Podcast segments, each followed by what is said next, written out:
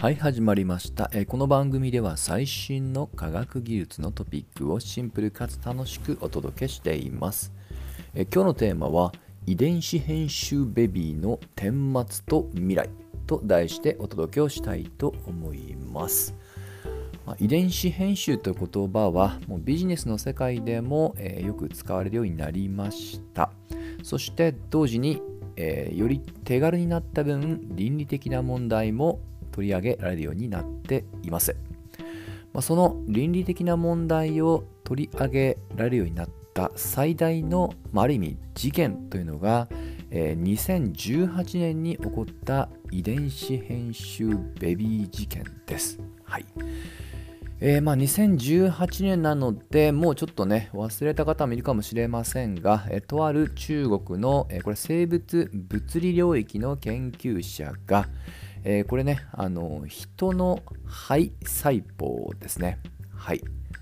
えーここを、えー直接遺伝子編集、まあ、遺伝子技術を使って編集をしてそれを、えー元に、まあ、実際にこれ双子の女の子を誕生させたという事件ですね、まあ、シンプルに言うと、えーまあ、生まれたての赤ちゃんの、ねまあ、遺伝子を編集したということで、えー当時ね相当騒がれまして、えーこの研究者はこれ中国の法律で、えー一応懲役3年の刑に服しましたっていう事件です。はい。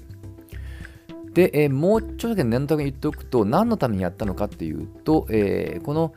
編集したものは HIV ウイルスを無効化できることが、まあ、期待される遺伝子をピンポイントで編集したんですね。まあ、ここだけ見るといいことをやったように見えますが、だからといって、えーまあ、何でもかんでもね、人の遺伝子をいじっているわけではない。まあ、特に今回は赤ちゃんの生まれる、生まれたてですからね。というところで倫理的に非難されたということですと。はい。で今時点においても、えーこれはあの最近のニュースでえ読んだんですがこの、えー生まれた双子の、まあ、女の子は健康だそうで、え編集対象の遺伝子以外でも今のところは特に異常は見受けられないようです。まあ、ただね、繰り返しですけど、まあ、結果往来っていうのはね、さすがに人間ですのでね、許されませんので、えーこれやっぱり倫理的な面で、やはり、まあ、あの懲罰されて、まあ、叱るべきかなとは思います。はい。あのこれあの特に事前に申告とか申請せずに勝手にやってますからね、まあこの辺りのプロセスも含めて、まあ、非難されて当然かなとは思います。はい。で、えー先ほどから触れている遺伝子編集の技術は、もうすでにね、結構もう普及したとも言えるぐらいの、えー、CRISPR-Cas9 と言われている手法ですね。で、これね、確立した、えーまあ、2人の化学者が数年前にも、えーノーベル化学賞を受賞したことでも改めて注目されました。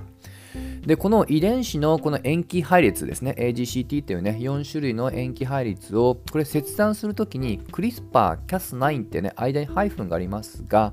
まあ、前半がその、まあ、あの出どころっていうの名前の由来なんですが、後半の Cas9 っていうのは、これ、酵素の名前なんですね。この酵素を使ってバッサリとこの二重らせん構造を切る、ね、役割を担っています。で、その影響ってものが細かく言うとまだ見えてないところがあるよっていうことなんですね。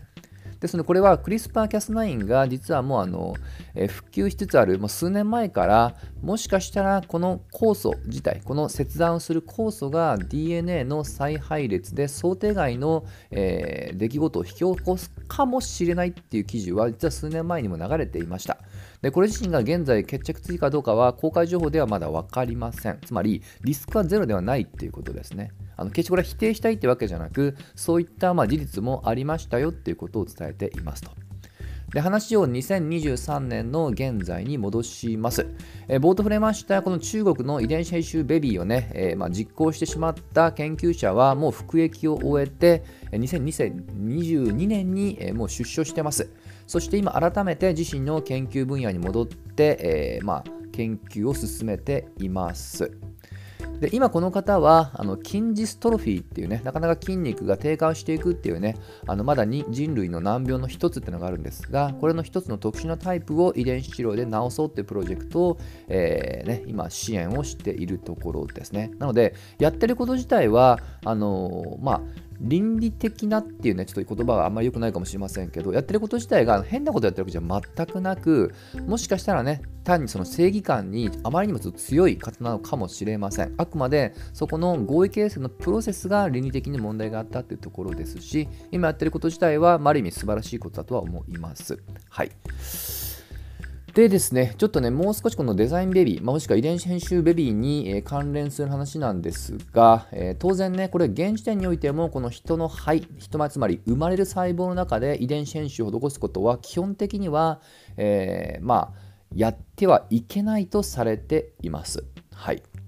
まあ、ちょっとこういう表現をしたのは実は前回は中国という国家の法律でこの方は研究者を当時裁いたんですけど現時点においてはこれ国際的な法整備っていうのはまだ明確じゃないんですね。つまり倫理的な非難で、まあ、そういった顛末になっただけでありまだ厳密にはその人を法的に罰するっていうことが整えられていないっていうまだ状況でございます。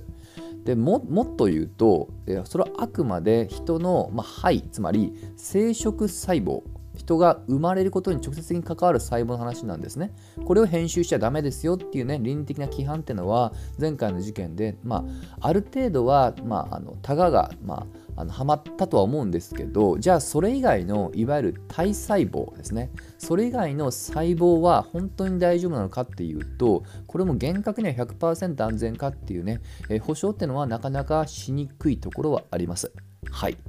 でこの体細胞に関しては今でも遺伝子治療っていうのはすでに行われていてえ最近のニュースによるともう最低100っていうのも軽く超えているようです、はい、で今でも当然この遺伝子治療の種類っていうのは今増えていく可能性が高いのでそれらを全てね本当にはいじゃないから全て安全なのかっていうところはあのー、まあ誰もねこれはもう自然科学共通ですけどもう100%ありえないのでそのリスクっていうのは当然ながら上がっていくとは思います。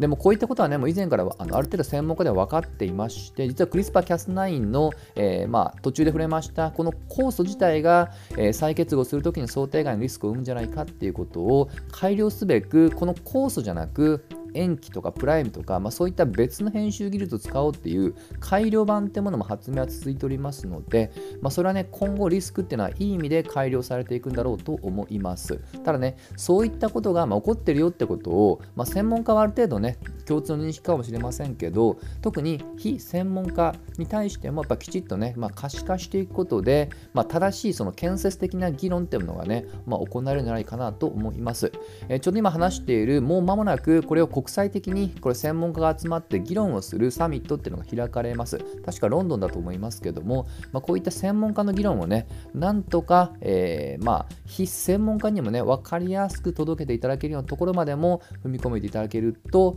えー、よりね、まあ、単にね、遺伝子編集イコール危ないんだっていうね、安直な議論にならないで済むのかなとは思います。逆にそうしないと、倫理的な問題ももちろん怖いんですけども、えー、これあの、もう、制約共通のもうよくあるあるですけどやっぱりこれを営利でやってしまうと一部の営利的な団体だけがこれを独占してしまって、えー、もう明らかに一般人にはもう購入できないような遺伝子治療の価格にまで設計されてしまうとかねそういったリスクにもなりかねないわけです。つまりそれによる格差も生まれてしまうんですよね、まあ、ということで、えー、間もなく行われるちょっと私もね時間があったらどっかでそこのまあ議事録とかさすがに公開されると思いますのでウォッチしたいたいと思うんですがまあ、ちょっとそれもね、やっぱり専門家の方がやっぱ分かりやすく解きほぐしていかないと、えー、なかなか誤解をしてしまうリスクもありますので、まあ、そういったね、改めて、えー、まあ、専門家と非専門家をつなぐね、駆け足みたいな、えー、役割が重要な時代なのかなと思いました。はい、といったところで今回はここまで。